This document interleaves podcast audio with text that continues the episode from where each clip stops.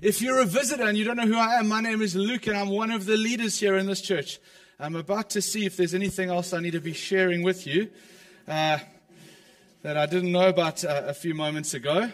Um, and so consider yourself welcomed. Um, there are, we have the most amazing kids facilities. We really do. And uh, obviously, shame. One of our little guys just tripped and fell now. These things happen. But if you're a parent joining us with kids now, we have the most incredible fields to play in. Uh, and I would encourage you to go and to bring your kids along if you, uh, if you would like to uh, do that. Um, I'm not going to pretend to have prepared this. Please, let's be mindful of our COVID protocols. Uh, enough. Well, it just looks like, um, have we got enough space for us, actually? Are we, are we okay as I look around here? If you're joining us, Pete, there's an empty seat here as well if you want to come join us in a special row here. There's, uh, these two seats have opened up as well. Um, if, you, if you are standing and you haven't yet got a seat, you're welcome. There's still a few seats in the front here which you can come and make use of.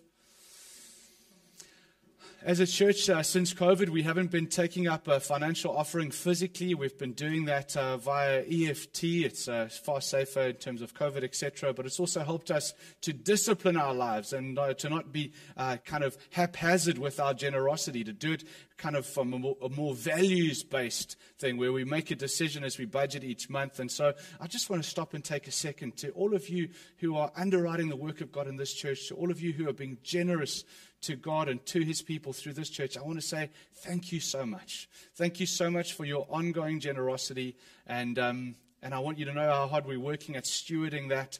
And uh, really, our church is in a financially healthy place through the season because of the generosity of, uh, of the people of God in this family. And so I want to say thank you so much for your generosity. Um, and uh, if you would like to, to join an army of generous people who live in the South Peninsula with your giving, and there is our, there is our banking details. If you're online, you can screenshot that right now, and uh, you can hang on to those. Otherwise, as you came in, there was a, um, a little flyer that told you something about our church. All the details are on there. I'm so sorry for poorly um, uh, managing the welcome now. But really, I came here really to preach something from the Bible that I was really excited for. I came here wearing my Man Camp 2021 cap uh, because I was at Man Camp this weekend. I drove back early. I left at about uh, 5 o'clock this morning to come back here to be with us today. It's amazing that side. We've got one of my really good friends, Arno, uh, Arno De Bruyn, and there's his lovely wife, Claire. Just give us a little wave, Claire. She's with us today. Uh, Arno is there. He's, but he's speaking to our men. He's talking to them through relationships and how the gospel, put at the center of our lives, changes the way we do relationships, the way in which we relate to one another. Um, and it's just been amazing. And so that's going really well. Um, and this was a little gift from Man Camp that all the guys who went there got. And so I thought I'd wear it today in honor of that. Where are we in our Exodus journey today? Well, let me recap. Last week we looked at how God leads his people. We looked at how God leads his people and led his people through the wilderness journey toward their next destination, their first destination, but not their final destination, their first destination, which we have arrived at today. We're going to be reading from Exodus chapter 19. We're in eight, we're in week eight of our sermon series through the book of Exodus, and we have arrived now at our first destination. God has led his people out of Egypt through the wilderness and has brought them to the mountain of God, Mount Sinai. And we're going to do we're going to be journeying with them today from their arrival at the mountain. Exodus chapter 19. And what we're going to do is we're going to track with this passage. I'll read it through in full, and then we're going to unpack what it means uh, to them then and to our lives here today. If you are new to the Bible, let me tell you very briefly. Exodus is the story of how God brought his people out from under slavery in Egypt into, a, into really a relationship with him. Uh, Exodus is the story of how they were slaves to the gods of this world. And God delivered them he broke the power of the gods of this world over their lives and he led them out into, a, into the wilderness where he led them through a pillar of fire and through cloud. And then in the wilderness wanderings, we saw how God supernaturally uh, provided for his people, protected his people, how, how he led them himself to the foot of this mountain we're going to be reading from now in verse 1 of Exodus chapter 19. Exodus chapter 19 and verse 1, let's read together. Exactly two months after the Israelites left Egypt, they arrived in the wilderness of Sinai. After breaking camp at Rephidim, they came to the wilderness of Sinai and they set up camp there at the base of Mount Sinai. A lot of repetition going on there. And the repetition is there to tell us that there's a new chapter in the story of Israel. Something new is going to happen now. There's a gear change. And, uh, and, and this new chapter centers around the mountain of God, Mount Sinai. Before we go into what happened there, do you remember the last time Moses was there? If you've been tracking with us from week one in our series, do you remember the last time Moses stood on this spot? I'll let you in on. And what happened there? There was a burning bush. Moses was shepherding his sheep and he was wandering around in the desert looking for food to feed them, for place to rest them. And there he came across a bush that was burning and he went over to see what was going on. And there it was that God appeared to him, the very same place that they're standing now. And just as God uh, appeared to him, now God would appear to them. Except there's been so much water under the bridge since that first moment, eh? God met with Moses in that very place before there was a plague that took place, before there was a showdown with Pharaoh, before they crossed the Red Sea, before there was manna from heaven, before this incredible journey through the wilderness. The last time Moses stood on this very spot, God got a hold of the life of an ordinary shepherd. And now the people of God, millions, stand there free. It's just, I mean, you must imagine what it must have been like for Moses to get back to that spot and, and, and probably remembering what it was like the last time, afraid. God, could you really be doing this? Is this something I'm just making up in my head, or is this really real? And now he stands there, and God has done it. Do you remember what God said to Moses? Exodus chapter 3, verse 12. This is what God said to Moses there. He said, I will be with you. And this will be a sign that I'm the one who has sent you, that when you have brought the people out of Egypt, you will worship me at this very mountain.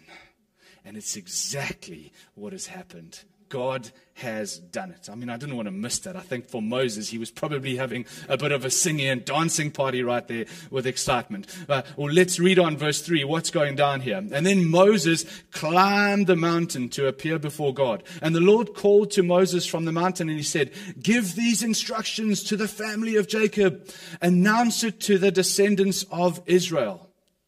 These are the instructions. You have seen what I did to the Egyptians. You know how I carried you on eagle's wings and brought you to myself. Now, if you obey me and you keep my covenant, you will be my own special treasure from among all the peoples of the earth. For all the earth belongs to me, and you will be my kingdom of priests, my holy nation. This is the message that you must give back to the people of Israel. So Moses goes up the mountain, and then Moses comes back down the mountain with a message for the people from God Himself. And the message is an invitation. Verse 7 So Moses returned from the mountain, and he called together all the elders of the people, and he told them everything the Lord had commanded him. And all the people responded together, We will do everything the Lord has commanded. So Moses brought the people's answer back to the Lord. And the people responded, they said, Yes, Moses, tell God we are in. Verse 9, and the Lord said to Moses, I will come to you in a thick cloud, Moses. So the people um, so the people bring, tell the people, no, I will come to you in a thick cloud, Moses, so the people themselves can hear me when I speak to you. Then they will always trust you. Moses told the Lord what the people had said, and then the Lord told Moses, Go down and prepare the people for my arrival. Consecrate them today and tomorrow, and have them wash their clothing. Be sure that they are ready on the third day, for on that day the Lord will come down on Mount Sinai as, uh, as all the people watch. Mark off a boundary all around the mountain. Warn the people. Be careful. Do not go up on the mountain or even touch its boundaries. Anyone who touches the mountain will certainly be put to death. No hand may touch the person or animal that crosses the boundary. Instead, stone them and shoot them with arrows, lest they be put to death. They must be. However, when the ram's horn sounds a long blast, then the people may go up the mountain. So Moses went down to the people and he consecrated them for worship, and they washed their clothes. And he told them, Get ready for the third day and abstain from having sexual intercourse. We'll double back and unpack that in a section. Verse 16. And on the morning of the third day, the thunder roared and the lightning flashed, and a dense cloud came down on the mountain, and there was a long, loud blast from a ram's horn, and all the people trembled. Moses led them out from the camp to meet with God. And they stood at the foot of the mountain. All of Mount Sinai was covered with smoke because the Lord had descended on it in the form of a fire. The smoke billowed into the sky like smoke from a brick kiln, and the whole mountain shook violently. As the blast of the ram's horn grew louder and louder, Moses spoke, and God thundered his reply the Lord came down on the top of the mount, on top of Mount Sinai, and called Moses to the top of the mountain, and Moses climbed the mountain. Who knew that one of the characteristics for being a leader of God's people was incredibly strong quads? Right? This is the third time Moses had to work his way up the mountain. And then the Lord told Moses, Go back down and warn the people to not break through the boundaries to see the Lord, or they will die. Even the priests who regularly come near the Lord must purify themselves so that the Lord does not break out and destroy them. But Lord, Moses protested, the people cannot come up Mount Sinai. You already warned us. You told me, mark off a boundary all around the mountain and set it apart as holy. I think Moses is trying to get out of this because his legs are sore. Doesn't want to go back and tell them what he's already told them. But the Lord said, Go down and bring Aaron back up with you. In the meantime, do not let the priests and the people break through the, uh, to approach the Lord, for he will break out and destroy them. And so Moses went down to the people and he told them what the Lord had said. And then probably Moses went to rest. Let's pray. God, as we come before this, this monumental piece of scripture, this mountain in, in the scriptures. We ask that you would come and speak to us today. Speak to us of your invitation to our lives to be part of the people of God and what that means in this moment in history. We ask this in your name, Jesus. Amen. Okay, so so far we have seen that God delivers his people out of Egypt. We've seen God taking his people out of Egypt. But today we're starting to see what his people are delivered into. Right? Michael Eaton says this, the great, this is the great lesson of the Bible. Salvation by the blood of the Lamb is only the beginning. Remember the Passover? Salvation by the blood of the Lamb is only the beginning of God's purpose for his people. And today our big idea is this. God rescues us into a covenant relationship with him. God rescues us into a covenant relationship with him. Covenant Covenant means, it's not a word we use today too much, but covenant is, is this. It means a relationship between people where promises are given and are confirmed by the taking of an oath. A relationship between two people where there's terms, there's promises given, and, the, and it is confirmed by taking of an oath. It's more than a contract. It's the most binding form of relationship that we can know. Still today in the church, we believe that marriage is a covenant between a man and a woman who enter into a covenant. They take vows as they join themselves together. Remember the vows? Uh, forsaking all others in sickness and in health, for richer, for poorer, all the days of my life. It's a broad covenant, the strongest foundation by which to do relationship that is known to us. And our marriage is a horizontal covenant before God. It's also a vertical covenant with God, yes, but it's, but it's shaped after, and it's so important because it's shaped after the vertical covenant that God makes with us. And this covenant that God makes with his people is expressed in verse 4 to verse 6. I think these are the key words of this chapter, possibly the whole book, possibly even the whole of the Pentateuch, the first five books of the Bible. Moses goes up the mountain to meet with God, and God gives this message to his people. Here's where we zoom in, verse 4. You have seen what I did to the Egyptians. You know how I carried you on eagle's wings, and I brought you to myself. Now, if you obey me, there's a condition here, and you keep my covenant, then you will be my own special treasure from among all the peoples of the earth. For all the earth belongs to me. It's a statement of monotheism. God is the one God of the whole universe. And verse 6 And you will be my kingdom of priests, my holy nation. This is the message. Let's go slowly through these words first phrase or first little bit for us here. You have seen what I did to the Egyptians. God is speaking about how through the plagues he delivered his people out, uh, out of the, out of the control, out of the influence, out of the leadership of the Egyptians. And he brought justice to their oppressors. He says, you know how I carried you on eagle's wings. I carried you through the desert, through the barren wilderness. I carried you. I, I, led you through the Red Sea. I provided for you. In the, in the ancient world, eagles were known for their strength, for their beauty, for their marvelous eyesight, for their incredible care of their young. And God says, I rescued you and carried you on eagle's wings. And then, and here's the kicker He says, I rescued you and I carried you out into the promised land? It doesn't say that. What does it say? It says, And I brought you to myself. The destination for God is not a place, but it's a person. It's God Himself. I love that the destination God is leading them to is not some piece of geography, although that will be a part of their future. It's to a person, it's to God Himself, because God is inviting this people into relationship with Him. And I think that's just amazing. This is, there's nothing that they've done for God. They've done nothing to deserve it. They've done nothing to earn it. But God has, by His grace, brought them it, Thank you, Siri. God has, by grace, brought them into relationship with Him.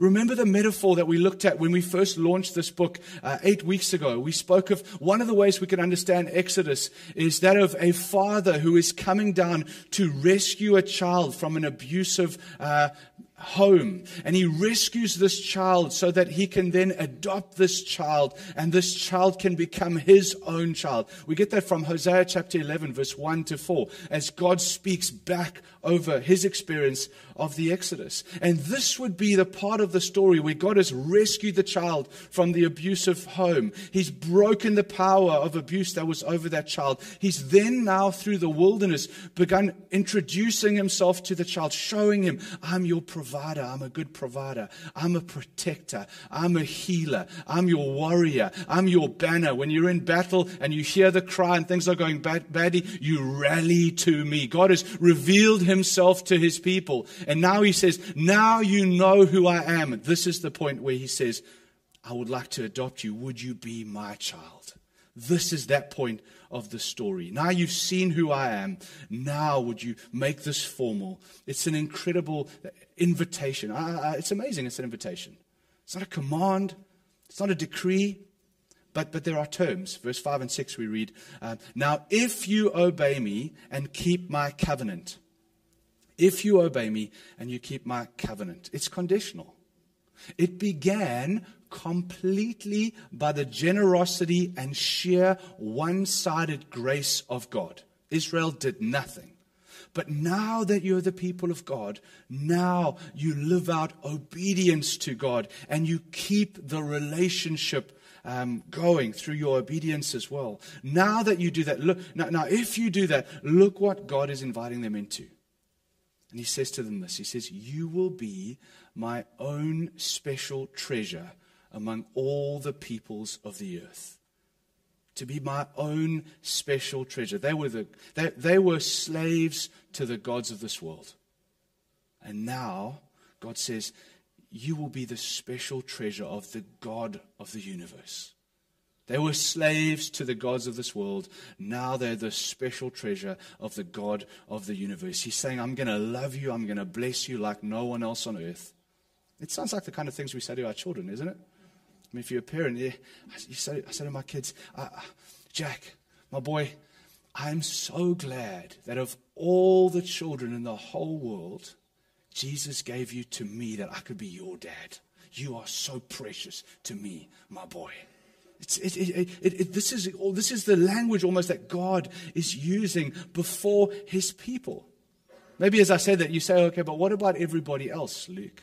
Someone recently, a few months ago in our life group, said, Well, well what about everybody else that wasn't part of the chosen people then? What about them? Look what God says in verse 6. He says to them, And you will be my kingdom of priests. What does a priest do? What is a priest? A priest stands between God and other people to help bring them closer to Him.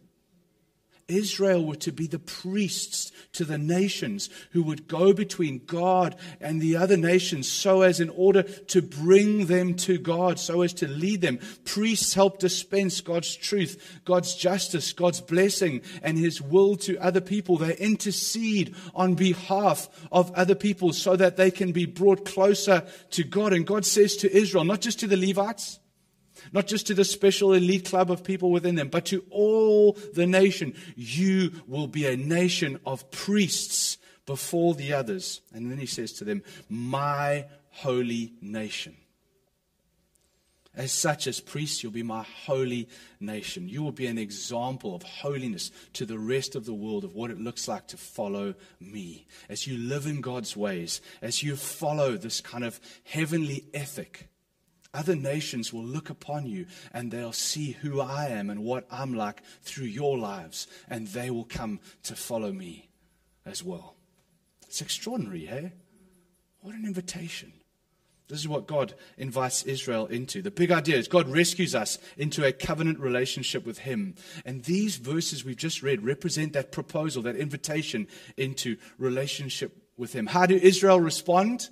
They say, Yes, of course, Moses, we're in. And so Moses goes back up the mountain and he tells God the good news. And God says, Okay, let's make this official, right? And what we see next here, though, is that this is not a relationship between equals. It's an incredibly privileged relationship, but it's not one between equals. God is perfect and holy, and they and we are not. So let's see how this plays out in terms of how the covenant is formed. Verse 10. And the Lord told Moses, Go down and prepare the people for my arrival. Consecrate them today and tomorrow and have them wash their clothing. Be sure that they are ready on the third day. For on that day the Lord will come down on Mount Sinai as all the people watch. Now, now, now, this is almost like the days before the adoption day, right? The, the days before the covenant day where it becomes official, where preparations are made. There's two days of consecration. Consecration is just a fancy Bible word that means, um, means set apart in devotion to God. Two days of set apart, being set apart in devotion to God. Uh, he tells them there to wash their clothes, uh, which, which seems, okay, yeah, everyone wash their clothes. But you must remember how many people are there. And they're in a desert. They've got limited water sources. They're wandering through the desert. It wasn't a time in history where you wash your clothes every day, right? So suddenly, all of these people are forced to stop and all wash their clothes at the same time in two days. It must have been bedlam. Suddenly they're all forced to go to the laundromat or the spring together. I, am imagining if Home Affairs was a water park, right? That's what's going on. But can you imagine as they all queue and they wait, the discussions, the excitement? What's it going to be like? God, the same God who did all the plagues, who, who fed us in the wilderness, who did all, He's coming to meet with us. We're going to be His people. It must have been amazing. Verse 12 Mark off a boundary all around the mountain. Warn the people, be careful, do not go up the mountain or even touch its boundaries. Anyone who touches the mountain will certainly be put to death. What's going on here?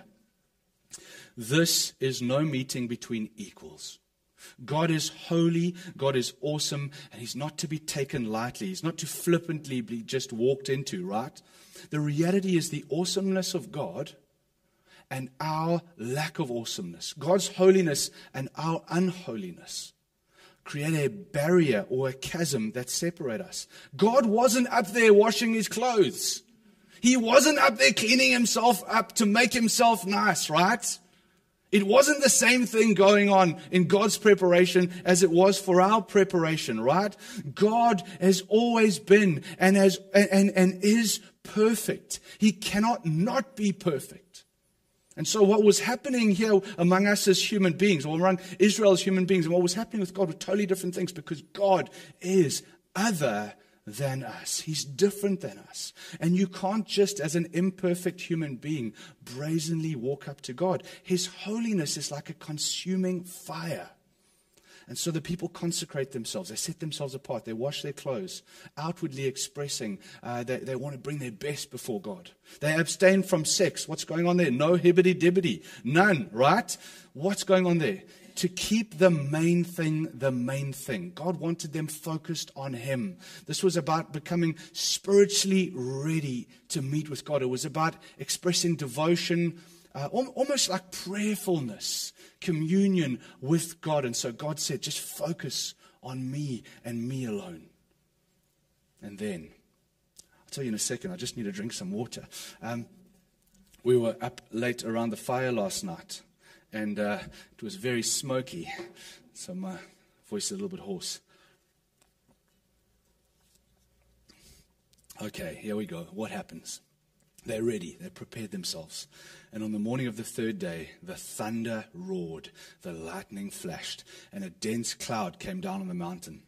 There was a long, loud blast from a ram's horn, and all the people trembled. Moses led them out from the camp to meet with God, and they stood at the foot of the mountain. All of Mount Sinai was covered in smoke because the Lord descended on it in the form of fire. The smoke billowed into the sky, the smoke like, like smoke from a brick kiln. The whole mountain shook violently as a blast from the ram's horn grew louder and louder. Moses spoke, and God thundered his reply. It was a conversation. It was backward and forward, is the way it's described in the original text. You don't, you, you don't get that here. Moses spoke, and then God thundered back. And the people saw and heard this. And the Lord came down on the top of Mount Sinai, and he called Mo- Moses to the top of the mountain. So Moses climbed the mountain. What's going on here? The loudest sound in the ancient world was thunder before speakers and amplifiers and everything. It was thunder. The brightest light in the ancient world was lightning, long before lasers and fireworks and anything we know.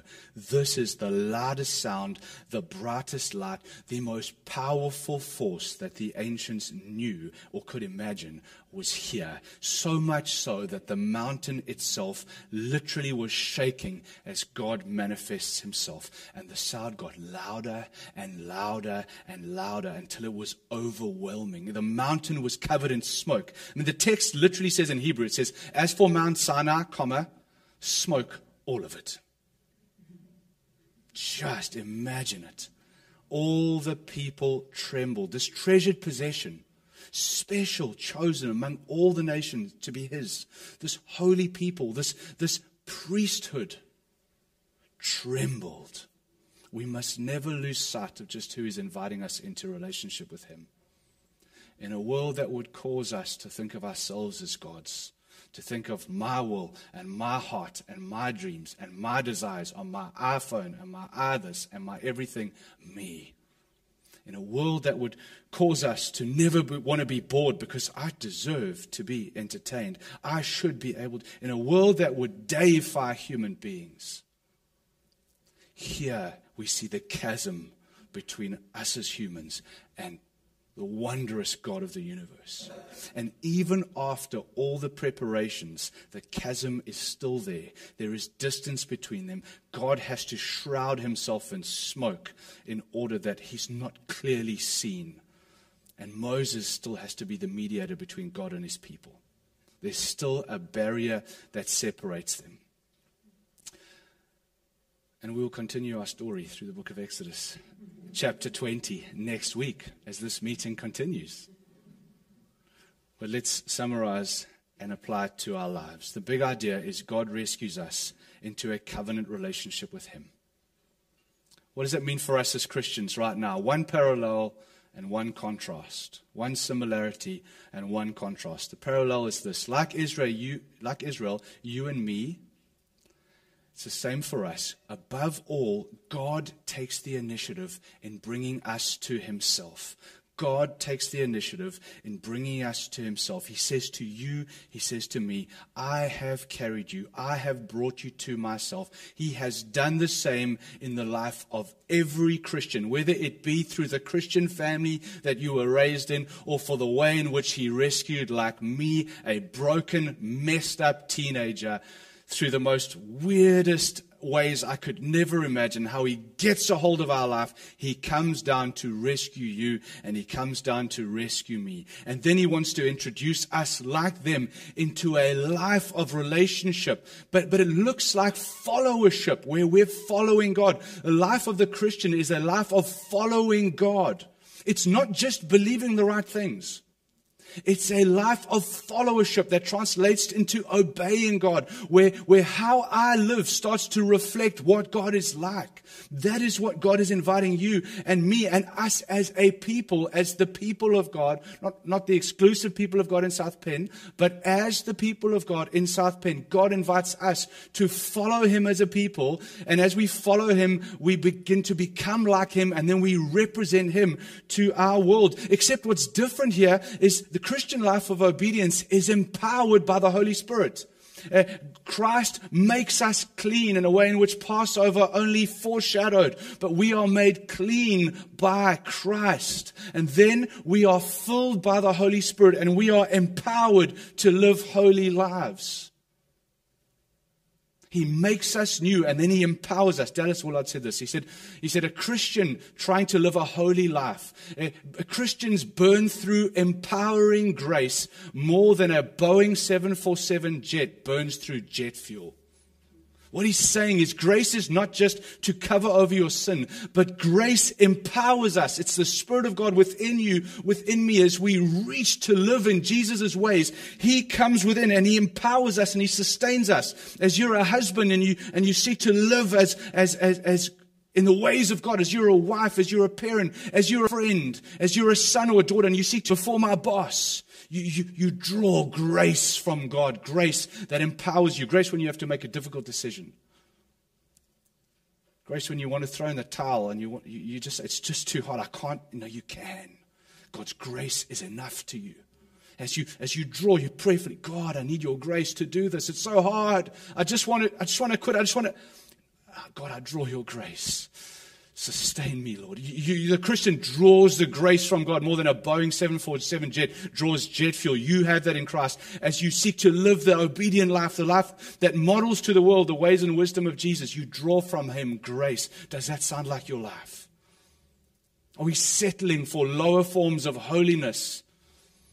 Have we lost sight of the wonder and the privilege of being the people of God, still as priests, sent into this South Peninsula to represent the ways and the wisdom and the will of God to our friends and our family members, to, to the people that might bring you coffee or might uh, help you as you go about your work in the South Peninsula.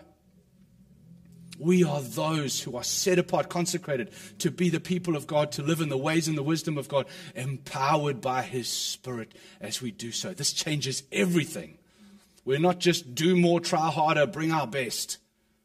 We're empowered. There is a new power source put at the center of your being. It's not your strength, it's His alive in you. The gospel that changes us comes with batteries to empower you to live in God's ways. Does that make sense? The second thing, though, by contrast, if you're a Christian, here's how do you think of your life before God in a different way than they did then. Jesus went to the cross to purchase us with his blood in a way in which uh, uh, Passover foreshadowed. But, but Christ, obviously, so much more powerfully, we're living in the what they were dreaming of, we are now living in.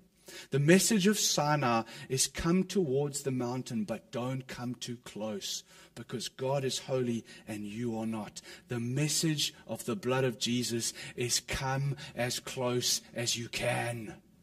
Come as close as you can. There is no sin that you have committed. There is no fault that you have made that Christ's blood does not forgive and cleanse and purify. So you can come in. You are made holy. You are made righteous by Jesus' work. And as though Sinai said, come close, but keep your distance, he says to you as his child, he says, come close as you can. How are you doing, Christ follower? Are you pressing in to the God of the universe? He invites you in to come as close as you can. Can I ask you a second, perhaps if you're here today or you're watching today and you're not a Christ follower? Well, if you're not following Jesus, who are you following? Who are you following? And let me ask you this question are they or is it whatever it or they are that you are following and obeying and sacrificing to? Are they really worth it?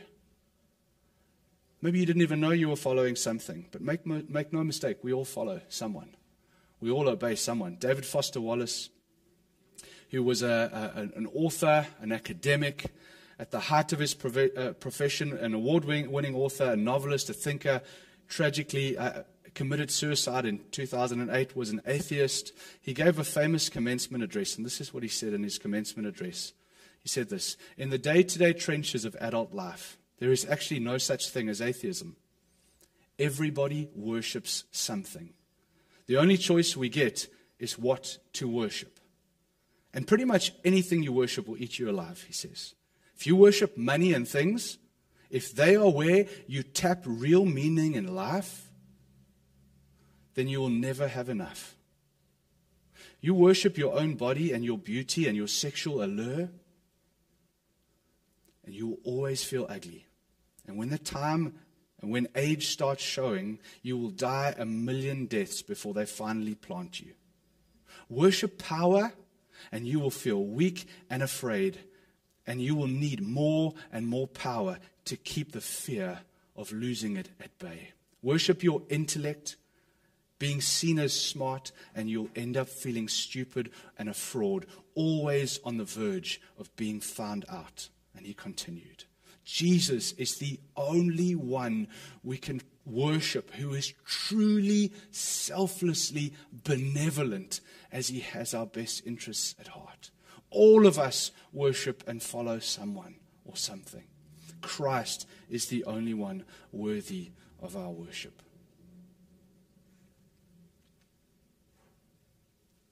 Let's stop there. Can I invite the band to come and?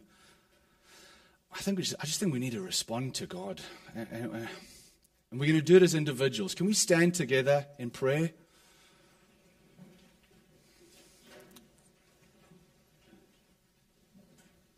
Come as close as you can, not because you deserve to, but because Jesus has made you righteous. Jesus has made you holy. Jesus has cleansed you with a kind of cleansing that nothing else ever could, that you are invited in to become a child of God in relationship with Him as close as you can. How are you doing?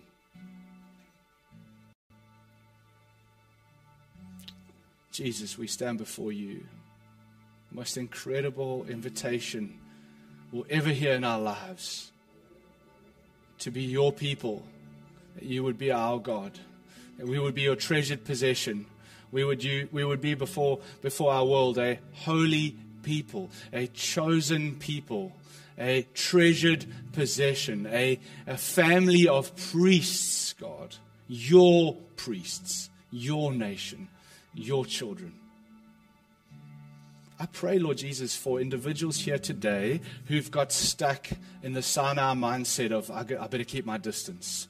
God, God, yeah, God, he, he graciously invited me in, but I just got to stay somewhere far away from him because the closeness is for everybody else.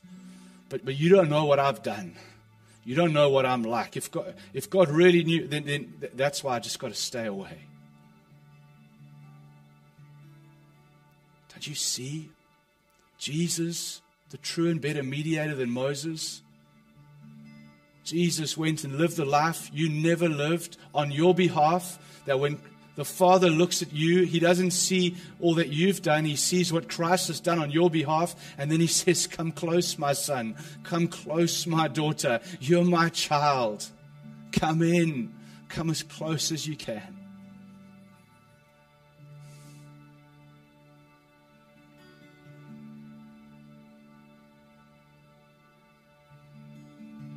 If that's you, would you come as close as you can as we sing this song?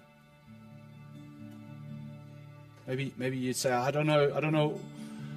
I wasn't following Jesus, but probably I was following the gods of this world.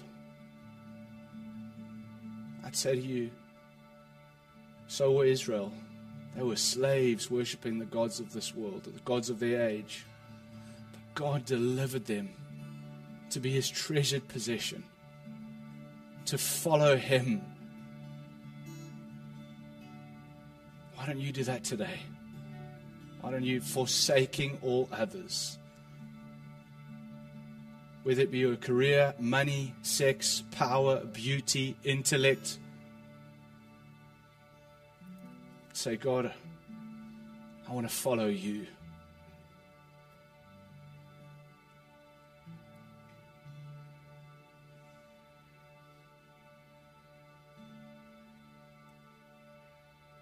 Let's worship together as a church the wonders of what Christ has done for us.